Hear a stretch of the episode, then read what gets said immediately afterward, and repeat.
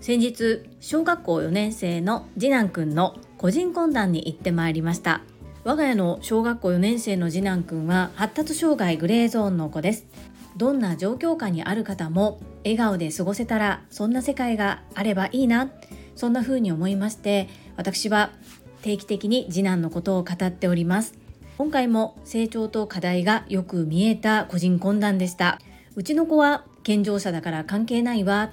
僕私は発達障害とは無縁だな。ではなくそういった子もいるんだな。というふうな形で話を聞いていただけると嬉しいです。この配信はボイシーパーソナリティを目指すジュリが家事育児仕事を通じての気づき工夫体験談をお届けしています。さて皆様いかがお過ごしでしょうか？本題に入る前に一つご案内をさせてください。こちらのチャンネルでは個人スポンサーさんを募集しております。ご自身の PR どなたかの応援何かの広告宣伝としてお使いいただけます。概要欄に掲載のある URL からお申し込みいただけます。どうぞよろしくお願いいたします。そんなこんなで本日のテーマは小学校4年生の次男くんの個人懇談に行ってまいりました。成長できている部分課題な部分そして私の全体を通じての所感この3つに分けてアウトプットいたします。初めてこの配信を聞いてくださる方のために今の次男の現状を先にお話しさせていただいて3つに分けてアウトプットしてみたいと思います。我が家の小学校4年生の次男くんが発達障害グレーゾーンの子です。学問で分かりやすく言うと2学年ぐらい下のレベルになります。学校では普通学級いわゆる何年何組というような普通のクラスに属しつつ支援級にも属しております。主に国語算数っていうのはクラスのレベルについていくことが難しいため切り抜き授業といいまして学年相応のテキスト教科書は使わずに次男のレベルに合った国語算数のプリントを支援級にて少人数で教えていただいています。それ以外の科目は基本的には普通級の自分の席で受けるのですがやはり道徳だったり社会で地理などが出てきた時歴史もそうですね。難しいものになると自ら支援級の方に移動しているようです。そんな状況の中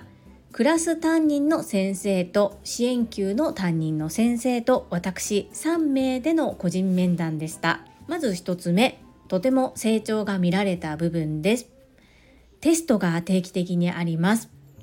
文章がなかなか読めない理解することができない次男は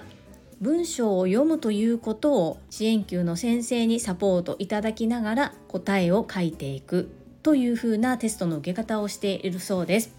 そのように行うと特に理科であれば食物や動物虫などのジャンルは好きなようでしっかりと理解できているということでした。またひらがなの読み書きはできていたものの読むことを嫌がっていたのですが最近はこれをつなげて読むんだよ。いろいろと教えていただきながら読むことにも積極的にチャレンジができているという嬉しい報告をいただきました。さらに教室には次男のために工夫をしてくださっていて1限目から5限目もしくは6限目までの授業の科目が小さなホワイトボードに漢字で書かれています。次男は漢字は読めないのですがなんとなく象形文字なので形でイメージを描いているようです。そしてその漢字の横に星マークがついている教科。その時間帯は次男が支援級で学ぶ時間だよということでわざわざ次男のために国語算数の横に星マークをつけてくださっています。次男もそれが自分用ということを理解しているようでカーテンで隠れてそのホワイトボードが見えない時は困った顔をして先生見えないというふうに訴えに行くそうです。きっと他のクラスの場合も同じようにされているのかなと思いながら小学校3年生まではそういったサポートはなかったのでいろいろと工夫して次男のためにそして支援が必要な子のために創意工夫をしてくださっているんだなと感じることができてとても胸を打たれました。感謝感謝でした。2つ目の課題です。私はあまり深く考えていないんですが最近遅刻気味で学校に行きます。今までは自分のことしか見えていなかった次男が周りが見えるようになりそして周りと比較して自分ができないというふうに思っている。そんなこともあってだんだんと授業が難しくなっていく中少しずつ学校に行くことを嫌がり始めています。ただ自分の中で行かなくちゃという思いがどうやらあるようで私は朝の7時40分頃に家を出るのですがその後自分でタイミングを見て家を出て学校に向かっています。学校に行けば行ったでお友達が快く迎えてくださったり声かけをしていただいたりそして先生方もあまり遅刻に対してやいやいは言わずちゃんと来たねというふうに伝えてくれているようです。大人でもそうですよね。会社行きたくないなとかそういった思いになることあります。なので子供もきっとあるんだろうなっていうふうに思うんですね。長男しか知らなかった時の私は学校は行って当たり前。遅刻なんてそして休むなんてっていう考えだったと思います。ですがいろんな意味で一筋縄にいかない次男が私のもとに来てくれたことで会社での教育家での子供との接し方っていうのは本当に幅広く心広くなったなと自画自賛じゃないですけれども自分で自分のことを分析しております。りんちゃんママのところに生まれてきてくれてありがとう。ママはりんちゃんのおかげでたくさん学ばせていただいてます。最後3つ目に全体を通しての所感です。小学校1年生の時は担任の先生も支援級の担任の先生もご年配だったということで勝手に私が安心をして任せっきりのところがありました。ですがよく泣いていたのと夏休みの宿題など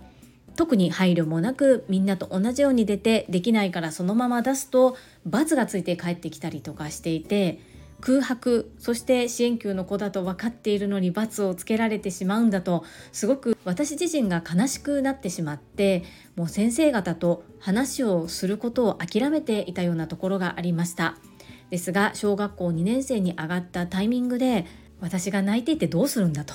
私が悲しんでいても次男のために何もならないというふうに腹をくくって担任の先生が決まった時点ですぐに学校に出向いていって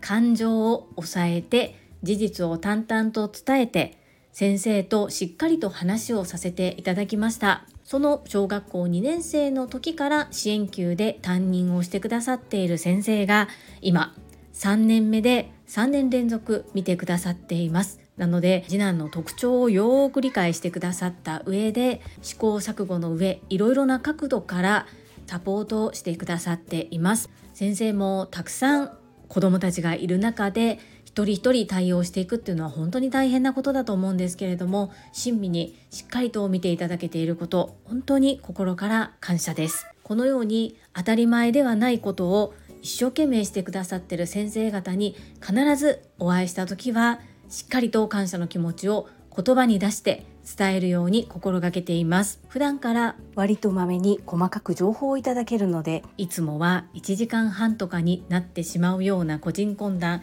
今回は20分で終わることができて学童保育へ早く迎えに行くことができほんのいつもより1時間半ほど早く迎えに行っただけなのにこんなにも